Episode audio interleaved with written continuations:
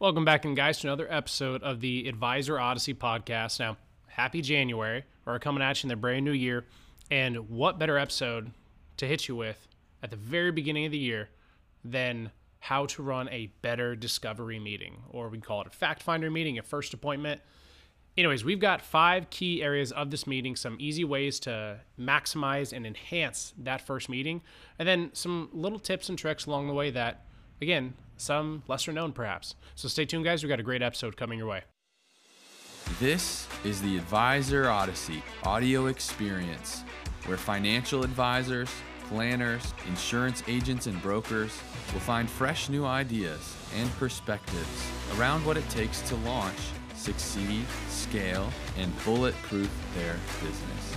Now, look, when it comes to the first appointment, okay, again, for some, they call that the discovery meeting, it's the fact finding meeting, it's the get to know you meeting. Whatever it is, there's really five things that you, as the advisor or the, uh, you know, the financial professional, there's really five things you're looking to accomplish, looking to learn within that meeting. And now there is an order to these, okay? There's a chronological order here. But jumping into it, the very first thing you're going to want to gain from this meeting, the goal of it, is really just to set the expectations with the prospect.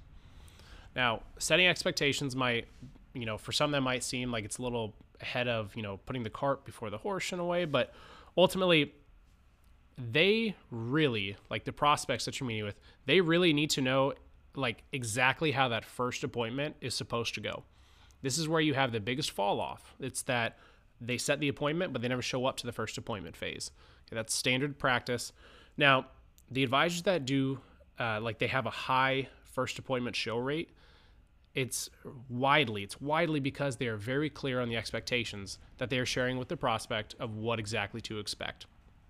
Like you have to think these prospects, the mentality for them that they're going to, you know, typically experience is when they show up to a first appointment anywhere, you know, outside of the medical field, when you show up to that first appointment to any sort of salesperson or perceived salesperson, you're like you're you're on edge, right? You've got your your guard up, you've got your barriers up. So, hopefully before that first appointment has ever even occurred, you've had the opportunity to lay out like clearly expectations of what to expect. If it's written down by the way, like something whether it's paper or it's something you can send them in the mail prior to, it's only going to increase your first appointment show rate. Now, this, uh, well, again, I'll just call it the what to expect document. This is a standard touch point in the sales process as well. So, as you continually build out your sales process for some of the stuff we talk about today, this very specifically is the greatest like uh, opportunity for improvement if you're not already doing it. So, keep in mind when the prospects they're meeting with you, they're really doing this to discuss like three main topics or three main points of interest. Now, your job is to take these exact three, but you have to frame it in the way that they, again, we can say that they feel valued or that they feel like you're different from the rest. Like, we'll get into this as we go along, but these three main topics are basically number one, where they're at now, number two, where they want to go, and then number three, if it makes sense to continue discussion and, and meet for a second time. Like that's it. Those are the three main topics that you want to like dig into in this first meeting. So there should never be any uh, like them versus us language. So for example, uh, you know, your advisor charges this, I charge this, or your advisor does this, my team does this, or you invest this way, we invest this way you don't want to have any of that conflicting language because that is very siloing language to where you're you're you're rarely going to gain someone by making those comments. You'll likely just lose them okay? Now another big piece of this like uh, uh, of the uh, setting expectations phase and the goal is that you need to make it clear to them who your ideal client is. And this isn't by the way this isn't just from a financial sense. This is actually more so who your ideal client is as a person. Okay, like clarify with them that your goal is to be valuable today, like completely regardless of whether or not they fit your target clientele, like their your model or not. Now, moving into step 2. Okay? This is our this is our 5 of our 5 things to accomplish. This is number 2 here. Number two is get them to relax. You've got to break through the trust wall as early as possible. Right? This is that barrier, that guard that I said that they're going to have up just naturally. Again, we're wired that way. If you were meeting with someone, you would have that too. It just it's impossible to truly avoid, but the best are the ones who get over that and break through it as quick as possible. Now, one of the best ways that I've seen advisors break through that wall, like really, really quickly, is uh, and, and there's a multitude of ways to do it, but it usually starts with the like the conversation of what our goal is today, but ultimately it's I'm going to be honest with you throughout the course of our meeting today. Some of the things I'll, I say will be really good news for you. Some will be, you know, maybe perhaps bad news for you. And some will be probably nothing that you've expected to hear, whether it's good or bad. So the best you can do is be honest with them and ask them, like up front, ask them if they are comfortable with being honest with you. So this meeting is as beneficial and valuable as possible for both of you. If they hesitate, if they balk at that, I'd recommend you just leave the appointment there. Let them know that trust, honesty, integrity is, is a forefront before you ever even consider engaging in a relationship with any of your clients. If they can't give you trust or honesty in the beginning, just in conversation, then it's not going to be fit anyways. So that's uh, again break through the trust wall. Another good way to get them to relax is to use analogies to explain what you're saying and what you're doing as much as you possibly can without, you know, going way overboard. But analogies are an incredible way of making complex topics or perhaps making different kinds of thought, you know, I guess you call it thought scenarios, making them easier to understand. In, in the financial planning world, Analogies that involve doctors, for example, or home improvement are very common. They're very easy, and many, many people understand them when you use them the proper way. So, some examples of these analogies that you can start to weave in and use in your process you've got, you know, doctors versus dentists, you've got one expertise versus another. So, imagine that as like the advisors versus the CPAs. Okay, this is the one person is focused on financial planning, the one person's focused specifically on tax management or tax accounting, etc. Another one is doctors versus cardiologists, one expertise versus a specialist. So this is like an income distribution focused advisor versus a wealth accumulation focused advisor. You've got your plumbers versus electricians, again, one expertise versus another, a financial advisor versus a long term care specialist. And then you've got plumbers versus contractors, which this is one of my personal favorite analogies to use, by the way. So many times you'll come across someone who, uh, like you're meeting with a client or a prospect, and they'll say, you know, I work with so and so. But when you actually figure out who that person is or what their value prop is, you realize that they don't actually do anything themselves, at least outside of maybe just one thing, but they have this network of people that they just refer it out to, and so they they hold the you know the assets or hold the money or hold the responsibilities. It's that person who always has the CPA, the estate planner, the uh, you know the attorney. They've got all these people just basically in their back pocket to use whenever, and they frame it as their personal value prop for their business, even though you could go and use them even if you weren't working with them.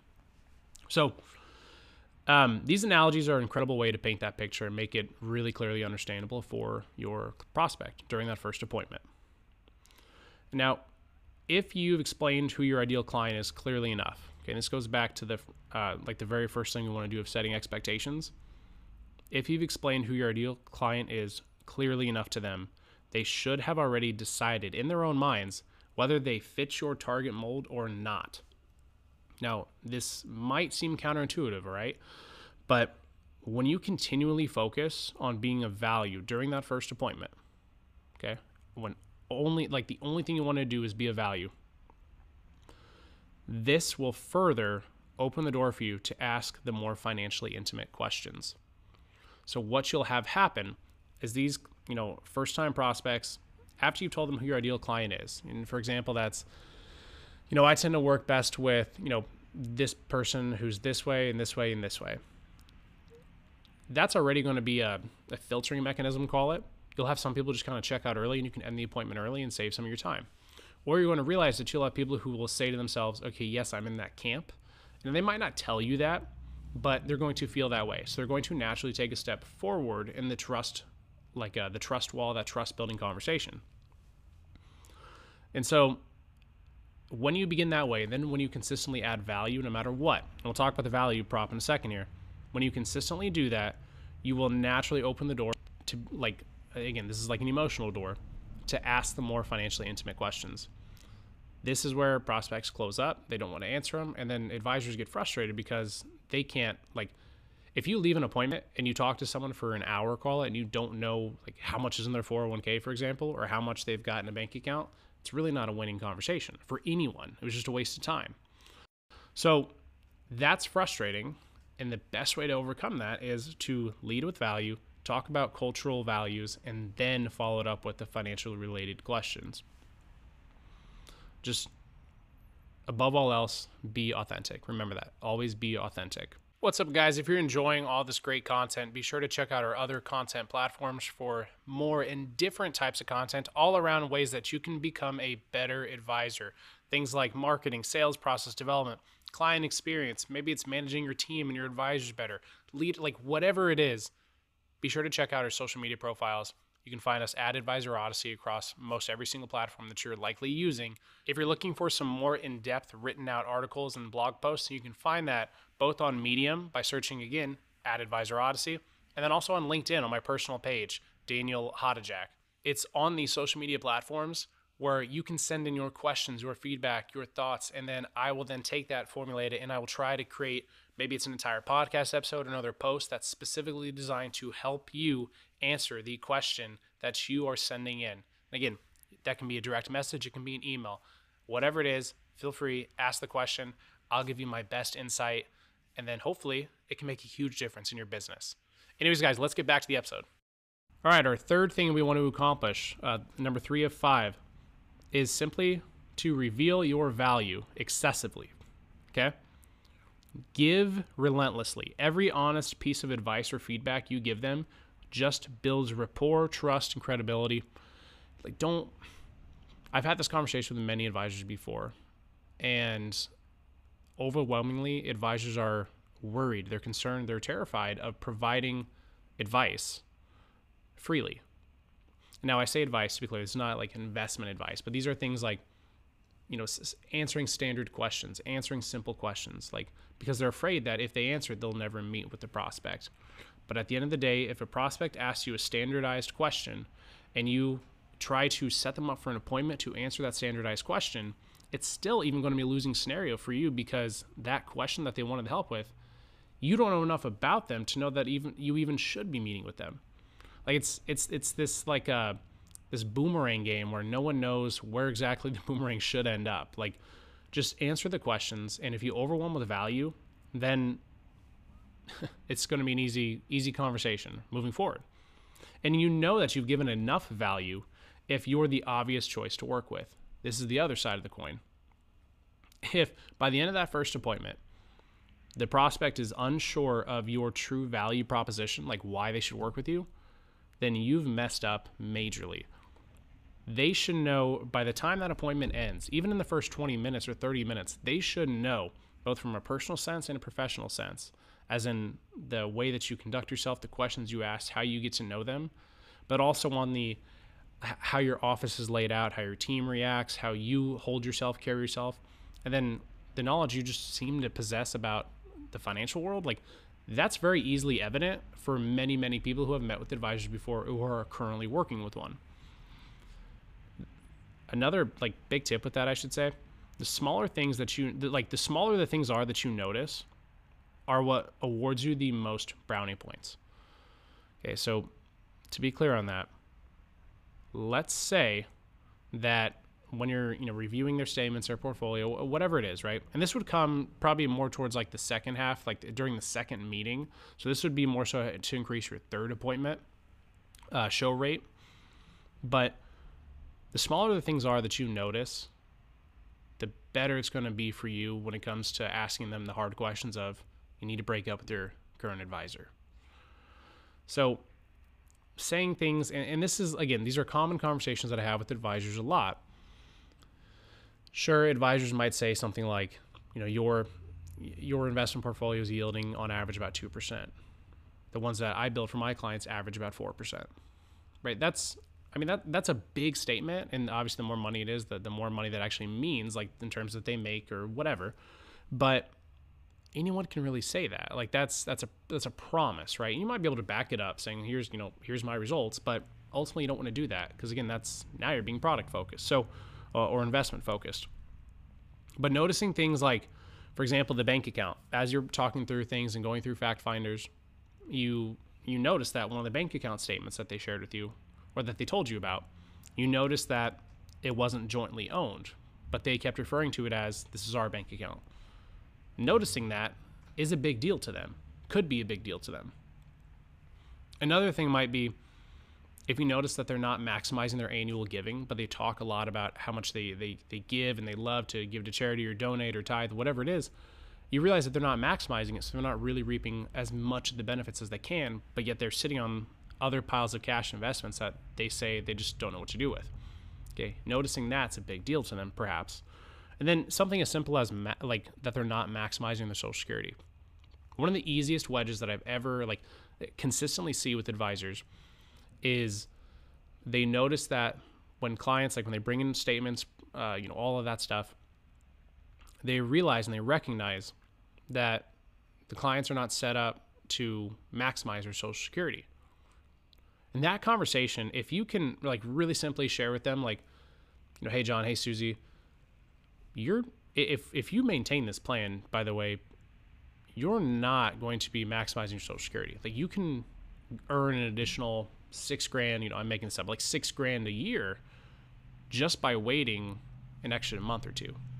Like those kind of conversations, right? Like they're not always going to fit but at the end of the day, those conversations can win you clients more so than again, my investment yields this or my average portfolio does this.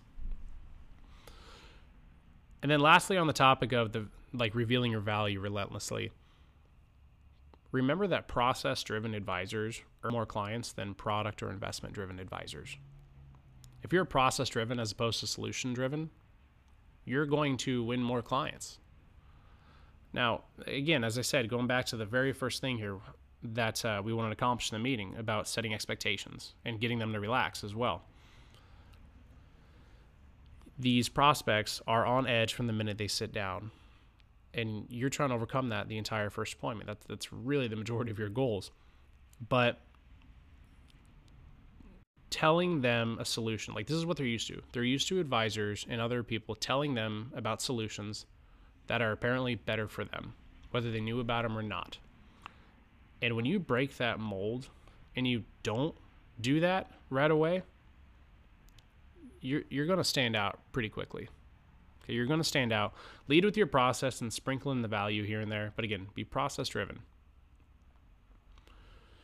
Now, the fourth goal of our discovery meeting is we want to uncover their potential financial problems. And I really want to emphasize the word potential. The truth is, you have to understand that whether you feel this way or not, they will not believe you when you say these things. You have to understand that you do not know what the best thing is for them yet.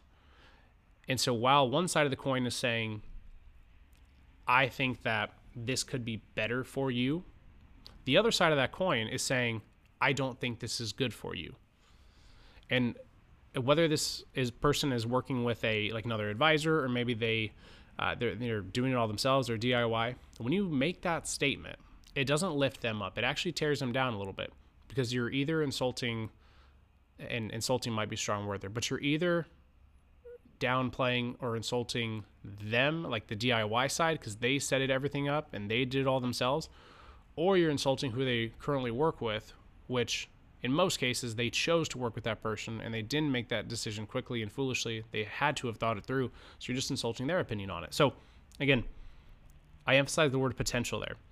But when you find a potential problem in their portfolio, point it out and then follow up with a non targeted or non aggressive question. If your question seems aggressive, it's better to just never ask it at all. Now, what do I mean by an aggressive or targeted question?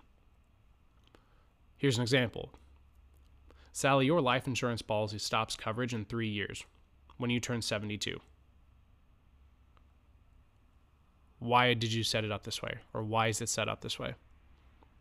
That's little targeted, right? Now they're on their heels having to answer why they did something that's supposedly wrong. But the better way to ask that question, and again, words matter. The, these little changes matter. Sally, your life insurance policy stops coverage in three years when you turn 72. Is there a secondary policy that's not here that we haven't talked about yet that's set up to cover you next? Again, they might say no. You say, okay, we'll be sure to discuss that. or they might say, actually, yes, sorry, I forgot to bring that. Or yes, here's this. Great, you just continue dialogue around that. Another example is John, it appears that you've been withdrawing about 5% out of your account for the last six years to fund your retirement. Do you know what happens if the market falls like 5, 10%? What that'll do to your income? Again, that's a question of do you know what happens when reality hits? Or do you know what happens when XYZ circumstance hits? And that's that's kind of like a survivalized question. So the better way to ask that John, it appears that you've been withdrawing about 5% out of your account for the last six years. If the market drops by greater than 5%, does your withdrawal amount decrease as well or no? Again, it's, an, it's much more comfortable question that can create further dialogue. Again, these questions matter. Now, another piece here about uncovering that, like the potential problems, are be honest about what's a major problem and what's really just more of a minor problem or something to be aware of as like an FYI.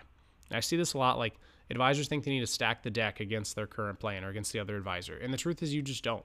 Like there might be some major, like major issues, but there's also just as likely to be some minor things, like the example I said earlier about the bank account piece or the uh, the life insurance coverage.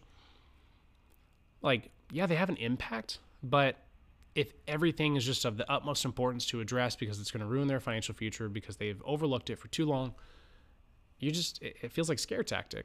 Like they're going to pick up on that. Most will pick up on that. So just be honest about what's the major problem and what's not. And these, uh, like these, you know, quote unquote major problems, we'll call it, these also act as a, uh, like a framework or an anchoring for what could happen moving forward.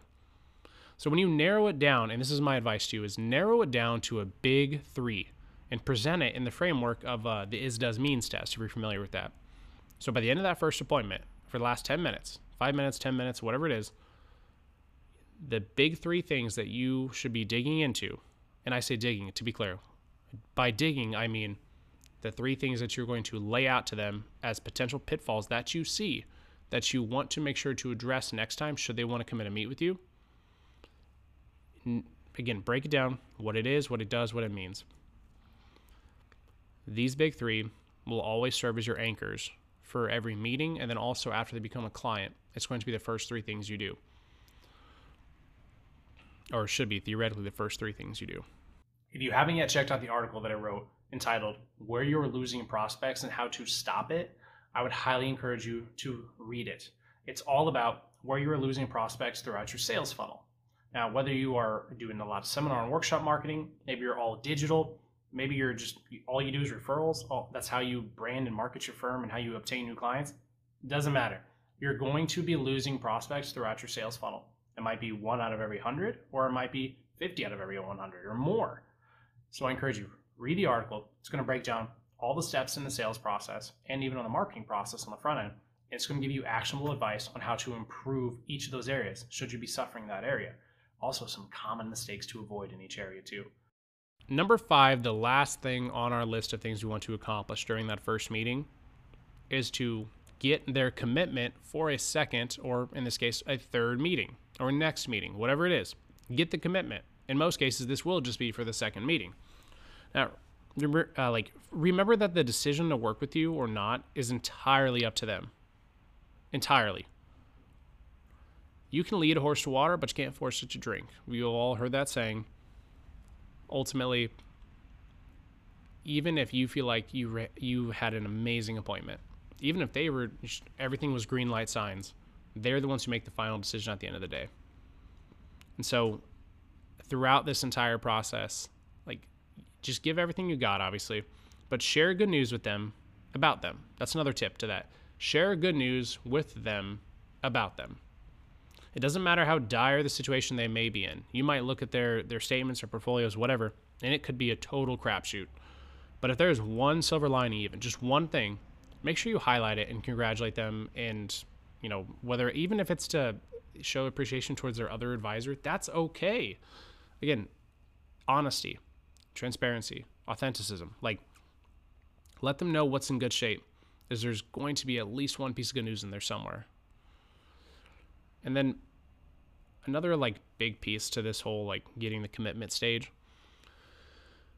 make it very clear that if they decide to work with you, you're going to have those solutions to the big 3 ready to address during the second appointment or third appointment depending on your sales process if you tend to drag out that first appointment. They should know where they're going next. If they don't know where they're going next, they're not going to make a, an educated decision, whether that's work with you or not. Confused people make bad decisions.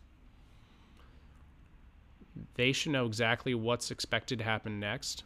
And so then their choice is very simply do I meet with you, the advisor, for a second time to talk further about how we're specifically going to, or how you would specifically address these big three issues? Or would I rather not meet with you to address these big three issues and discuss how you might fix them? And instead, I'm just aware of them now. This is the most, most critical way to end your appointments. When they know exactly what to expect and where they're going next, you're going to naturally earn more clientele, or at least it's going to start with earning more second and third appointments. I can promise you that. Now, in closing, guys, to wrap this up, your first appointment, like that discovery meeting, is obviously very critical. It's the number one KPI you should be chasing in your business. How many first appointments did you generate? Now, every first appointment, you might have your own individual or personal goals. That's part of your process, and I respect that if you've got your own your own uniqueness to you and how you run these. But at its core, I do believe that there is five things every advisor should want to accomplish during that first appointment. And again, that is setting expectations, getting the prospect or prospects to relax, reveal your value to them relentlessly, uncover their potential financial problems, and then just get the commitment for a next meeting. Those are the five things. Those are entirely the five things. Now, one last one last tidbit here. If you do charge like an initial planning fee, mention that and be like really really clear with uh, like what it is, why you do it, and what's in it for them. It's kind of that is does means test again. Be prepared for objections and uh, the you know let me think about it or let me sleep on it kind of stuff.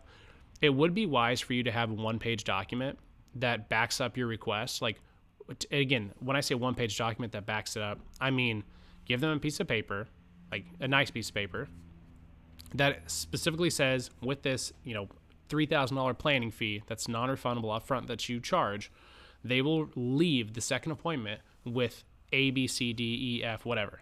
Whether they become a client or not, they will leave with it, okay? This is like so, so critical.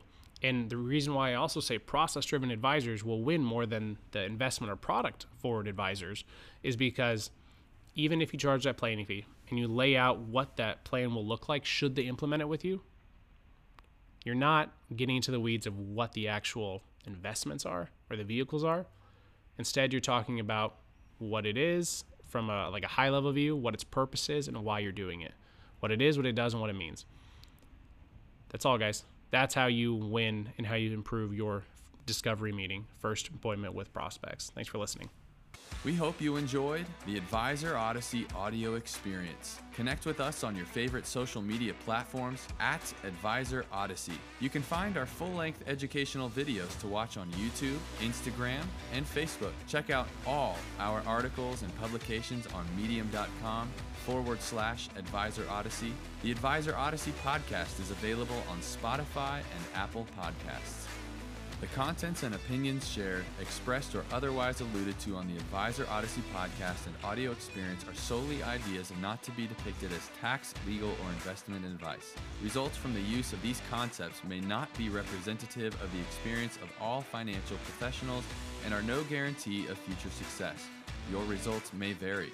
The Advisor Odyssey and its affiliated members are not to be held liable or responsible for any lawful recourse or punishment invoked upon the individual or accompanying business partners or team members. Federal law, state law, and or insurance carrier requirements may prohibit or place limitations on any of the ideas and activities expressed. All advisors, planners, wholesalers, affiliated reps, and investment advisors should be aware of any limitations imposed by federal regulation, state regulation, insurance carriers, broker dealers, and registered investment advisors as applicable.